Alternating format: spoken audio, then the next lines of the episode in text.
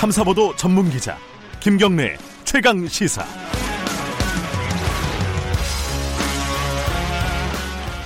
네, 최강 시사 2부 시작하겠습니다.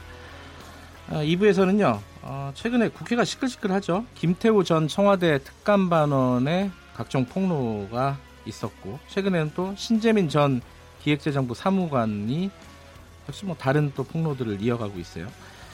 뭐 여기에 대해서 여러 가지 뭐 감론을박이 있는데 국회는 어, 구, 운영위를 열어 가지고 일단 청와대 쪽과 이제 의견을 나눴었고요. 신재민 씨 관련된 거는 어, 또 이제 상임위를 열자 이제 야당 일부 야당에서 이제 주장을 하고 있는데 이 상황을 어, 좀 지켜보고 있는 당이 있습니다. 자유한국당과 민주당이 팽팽하게 좀 대립하고 있는데 바른미래당의 입장은 조금 좀 결이 다른 것 같아요. 바른미래당 김관영 원내대표 연결해서 얘기 좀 들어보도록, 들어보도록 하겠습니다. 안녕하세요. 네, 안녕하세요. 김관영입니다. 네, 새해 복 많이 받으세요. 예, 새해 복 많이 받으십시오. 이 운영위에서 어, 연말이었죠? 12월 31일. 예, 예. 무려 15시간 동안 논의를 했어요. 청와대 예. 특감반 이른바 이제 민간인 사찰 의혹이라고 할 수 있겠는데. 예, 예. 어, 일단 바른미래당에서는 이 운영위 결과를 보고 어떻게 판단하고 계십니까? 네, 저는 국회가 네. 어, 국민들이 궁금해하시는 네. 그런 문제들 또 사회의 주 현안에 대해서 국회가 수시로 열리고 예. 또 정부 관계자들을 불러서 의논하는 것이 상시화되어야 한다고 생각합니다. 네. 그렇기 때문에 그런 의미에서 이번 운영위도 의미가 있다고 생각을 하고요. 네. 특히 그동안 불출석이라는 관행 속에 숨어 있었던 네. 조국 민정수석이 12년 만에 국회에 출석해서 네. 어쨌든지 국회의원들의 질문에 답을 했다는 것 그 자체에도 상당한 의미가 있다라고 음. 생각을 하고요. 네. 뭐 한국당이나 야당한테 결정적인 한 방이 없었다. 뭐 이런 평가들도 하는데요. 평가들이 좀 있더라고요. 예. 뭐그 전에 이미 잼을 많이 날려서 한 방이 아마 없었을 겁니다. 예. 그런데 예. 저는 이 문제는 이제 여당에서는 김태우 씨의 개인 비리 일탈이 심각하기 때문에 네. 그 사람이 작성한 문서에 대해서도 신뢰하기가 어렵고 네. 또 당시 한 행동들이 다 잘못됐다. 네. 뭐 이런 식으로 몰고 가는데 그건 아닌 것 같고요. 네. 이제 이 사람이 개인 비리 한 것은 한 거지만 특감 반원으로서의 그 지위에서 한 활동 또 보고서 네. 어, 이런 것은 실체가 있는 것이고요. 네. 또그 자체에 대한 진상 규명 또 어, 제도 개선을 통해서 어떻게 이런 일이 다시 재발되지 않도록 할 것인가 이런 것에 대한 교훈을 얻어야 된다고 저는 생각을 합니다. 지금 이제 자유한국당은 어, 운영위가 부족했다. 예. 그래서 국정조사, 특검 이렇게 주장하고 있어요. 예, 예. 바른미래당 입장은 어떻습니까? 어, 저는 특검 문제는 네. 이 자체가 특검의 가능성을 상당히 예, 내포하고 있습니다. 왜냐하면 네. 에, 다른 데도 아니고 청와대의 민정수석실과 관련된 문제이기 때문에 네. 검찰 자체가 민정수석실에 에, 거의 상당한 에, 통제를 실질적으로 받고 있는 것이거든요. 네. 뭐, 뭐 상당히 또 눈치도 많이 보고 있는 것이고요. 네. 그렇기 때문에 검찰이 굉장히 무거운 짐을 안고 있다고 생각을 합니다. 음. 뭐 오늘 김태우 씨를 소환한다고 한다는데 네. 소환을 해서 정말 공무상 기밀 누설한 그 부분에만 집중을 할 것인지 네. 아니면 김태우 씨가 그동안 문제 제기한 분들을 제대로 듣고 그런 점에 대해서도 수사를 같이 할 것인지 뭐 굉장히 고민이 될 것인데요. 어, 검찰 수사를 저는 일단은 좀 지켜보자라고 하는 입장이고요. 일단은 지켜보자. 예, 예. 예. 그저, 그러나 검찰이 이 제대로 수사하지 않는다면 네. 그것은 특검을 갈 수밖에 없지 않느냐는 생각도 합니다. 그러니까 특검이나 국정조사는 좀 이제 조건부네요. 지금 김관영 대표께서 말씀하시는 거는. 네, 좀 지켜보고 네. 뭐 상황을 보면서 검찰의 어, 어느 정도의 공정성을 가지고 또 제대로 진실 규명에 대한 의지가 있는지를 지켜보면서 판단하도록 하겠습니다. 그 나경원 자유한국당 원내대표는 문재인 대통령 탄핵까지 거론을 했어요. 예, 예. 뭐 이 부분은 어떻게 보세요? 이제 과거에 그 국무총리실에서 네.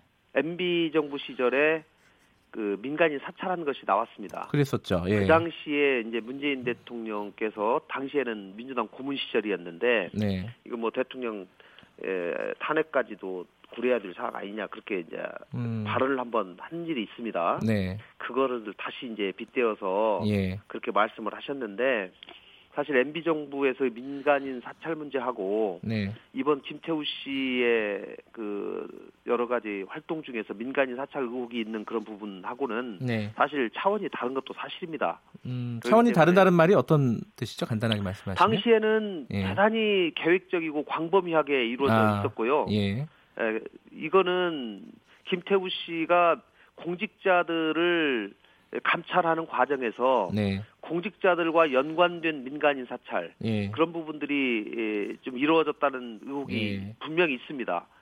그렇기 때문에 저는 어, 민간인 사찰의 폭과 범위에서 상당한 차이가 있다고 생각을 하고요. 예. 뭐 이걸 가지고 지금 현재 나온 상황을 가지고 대통령 탄핵까지 언급하는 것은 조금 무리가 아닌가 싶습니다. 아, 지금 상황으로는 무리다. 탄핵까지 예. 얘기하는 것은. 예. 그리고 또 한 가지 이 아까 제도적인 개선 말씀하셨잖아요. 예. 이게 이제 청와대가 계속 감찰 기능을 갖고 있어야 되느냐.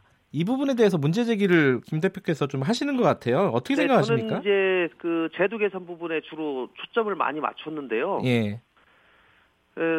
청와대 감찰반이 저는 청와대 내부 직원들에 대한 감찰 기능만 해야 된다라고 음. 하는 입장입니다. 네. 그 외에 청와대 고위직, 아니 일반 행정부의 고위직이나 공공기관 임원에 대한 감찰은 네. 이미 국무총리실에 공직기강 비서관실이 있고요. 예. 또 감사원에도 이 직무감찰반이 따로 있습니다. 네. 그렇기 때문에 거기다 맡겨서 하면 될 일이다라는 음. 얘기고요. 네. 청와대 감찰반이 지금 사람이 13명인데요. 예. 13명 가지고 뭐 얼마나 행정부 고위직들을 감찰을 하겠다는 건지 음. 그리고 그 과정에서 괜히 에, 오해만 생기고 제왕적 대통령제의 모습만 더 네. 강화시키는 예. 그런 부작용이 있기 때문에 저는 과감하게 청와대가 이 부분은 손을 떼야 된다라는 아. 얘기고요. 그리고 예. 에, 오랫동안 제가 주장을 해왔는데 특히 청와대 특별감찰관이라고 있습니다. 예. 지금 27개월째 공석인데요. 아하. 이 부분을 문재인 대통령이 맨 처음에 이제 취임을 하셔가지고 특별감찰관을 네. 국회가 세 명을 추천하면 그 중에 대통령이 한 명을 임명하게 되어 있거든요. 네. 그 대통령이 처음에 국회에서 추천해달라 이렇게 얘기를 했었습니다. 네. 그런데 민주당에서 자꾸 회피해요. 음. 그리고 이유를 어떻게 되냐면 공수처 법안을 조만간 발의를 할 예정이고 아하. 공수처가 만약에 설치가 되면 특별 감찰관하고 중복이 되는 예. 수가 있으니 에, 공수처를 설치를 하고 대신에 특별 감찰관은 임명을 하지 말자. 네. 이제 이렇게 하면서 지금까지 계속 미적되고 미루어 왔는데요. 사실 자유한국당이 이 공수처 법안을 초지 일관 반대를 하고 있습니다. 네. 그런 이런 상황에서 앞으로 처리될지도 모를 예. 법안이 있기 때문에 지금 법을 지키지 말자라고 하는 것은 이거는 말이 안 되는 얘기고요. 네. 특별감찰관은 분명히 특별감찰관 법에 따라서 결혼이 생기면 30일 이내에 추천을 해서 대통령 임명하도록 법에 명시되어 있습니다.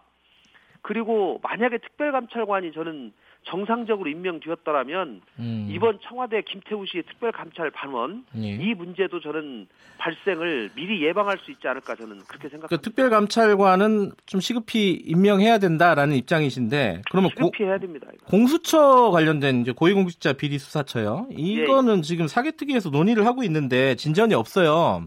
아까 말씀하신 예, 예. 대로 자유한국당이 반대를 하고 있고 그럼 바른미래당은 어떤 어떤 입장이세요? 공수처에 대해서는? 어, 저는 공수처를 초지일관 해야 된다고 생각을 합니다. 예. 예, 애초에 문재인 정부에서 공수처를 계획하기 전부터 뭐 저는 이 공직자 비리수사처에 대해서는 설치를 해야 된다는 생각을 가지고 있었는데요. 예. 자유한국당이 걱정하는 것은 그겁니다. 이 고위공직자 비리수사처를 별도로 만들면 네. 에, 그 기관이 주로 야당 탄압하는데 에, 활용되는 것이 아니냐라고 예. 하는 이제 우려를 가지고 있습니다. 네. 에, 그러나 뭐 저는 그렇게 생각하지는 않고요. 예. 어, 야당이 됐건 여당이 됐건 잘못했으면 당연히 수사 대상이 돼야 되는 것이고 예. 검찰의 기능이 지나치게 비대화되어 있는 점도 좀 예. 견제할 필요가 있고 예. 또 고위공직자에 집중한 그런 수사기관을 만들면 되고 다만 고위공직자 비리 수사처의 그 장, 네. 장을 임명하는 것을 야당이 뭐 예를 들면 추천하는 사람 중에 대통령이 지명하는 방식으로 한다고 하면 음. 그 공정성을 좀 더 확보할 수 있지 않을까. 라고 하는 그런 점에 대해서 여당도 좀 더 만약에 이 법을 꼭 통과시키려는 의지가 있다면 예. 그런 점에 대해서 한번 고려를 해볼 것을 제가 요청을 드립니다. 예, 뭐 공수처 관련된 내용은 사개특위에서 지금 다뤄지고 있는데 박영선 위원장이 한 7분 능선 넘었다라고 얘기했는데 아직까지 네. 좀갈 길이 머네요. 말씀드리니까. 이제 뭐그 공수처의 장과 예. 그 기능이 얼만큼 공정성을 확보할 수 있겠는가. 알겠습니다. 라고 하는 것에 초점을 맞춘다면 가능성은 높아진다고 봅니다. 알겠습니다. 바른미래당 김관영 원내대표와 함께 지금 어, 국회 현안들 좀 살펴보고 있는데요. 김 대표께서는 예전에 기획재정부 전에 재경부에서 공무원 생활을 하셨죠? 예, 예. 한 해, 7년 했습니다. 예, 행, 행정고시 보시고 이제 그 사무관으로 들어가신 거잖아요. 예, 예. 지금 사무관 출신이 어 폭로를 계속 이어가고 있어요. 예, 예. 몇 가지가 있습니다. 그 중에 이제 KTNG 사장 개, 사장 교체에 개입했다 청와대가 예, 그리고 예. 어 국채 발행과 관련해서 압력을 넣었다 두 가지가 있는데 크게 예, 보면요. 예. 일단은 어, 이 부분 기재위 소집해가지고 어, 논의를 해야 된다 이렇게 보십니까? 아, 당연히 해야죠. 아, 그 저는 이, 런 문제야말로 국회가 바로 기재위를 열어서 예. 해당 공무원들도 부르고 예. 당시 어떻게 됐는지 진상도 조사하고 예. 뭐가 문제인지 그리고 앞으로 이런 일이 발생되지 않으려면 뭐가 해야 되는 건지 또 신재민 사무관이 얘기한 것이 사실인지 아닌지 네. 빨리 규명해야 됩니다. 예. 그 근데 지금 여당 더불어민주당은 기재위 여는 데는 아직 좀 부정적이죠? 뭐 정치 공세 될까봐 이제 걱정하는데요. 예. 제가 아침에 그 여당 기재위 간사인 김정 의원님도 만났어요. 예. 뭐 김정 의원님이 뭐 개인적으로는 저하고 또 친구이고 예.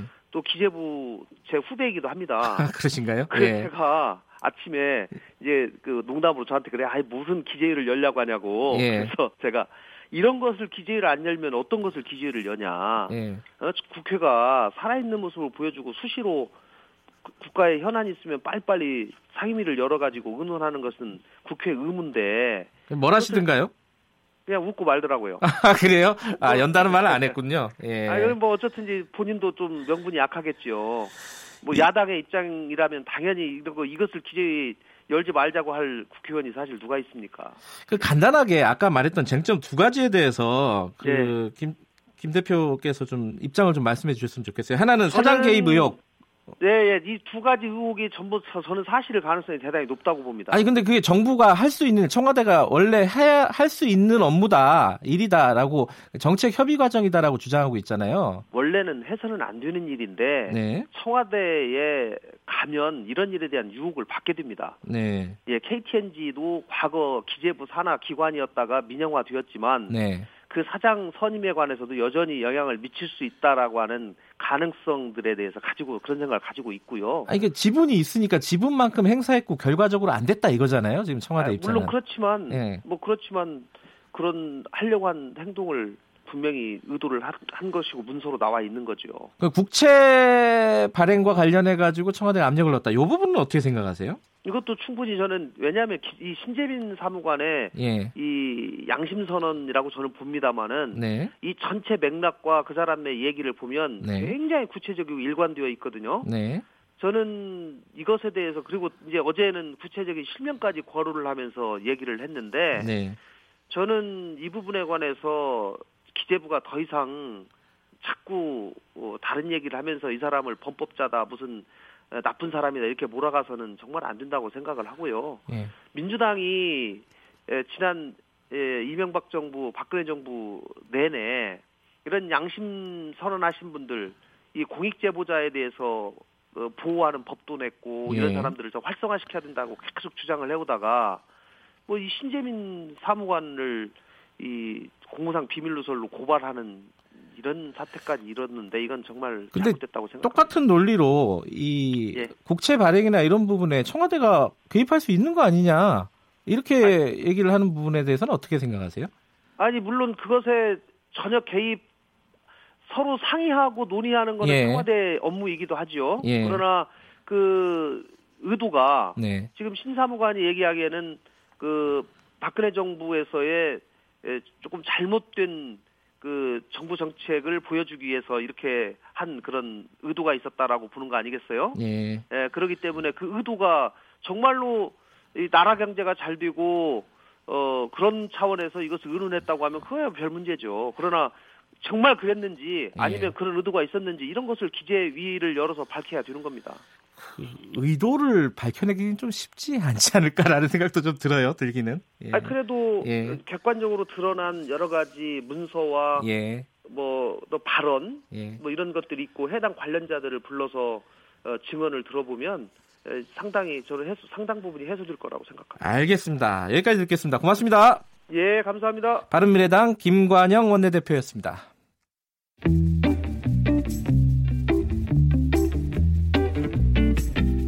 여러분께서는 지금 뉴스타파 김경래 기자가 진행하는 KBS 일라디오 김경래의 최강 시사를 듣고 계십니다.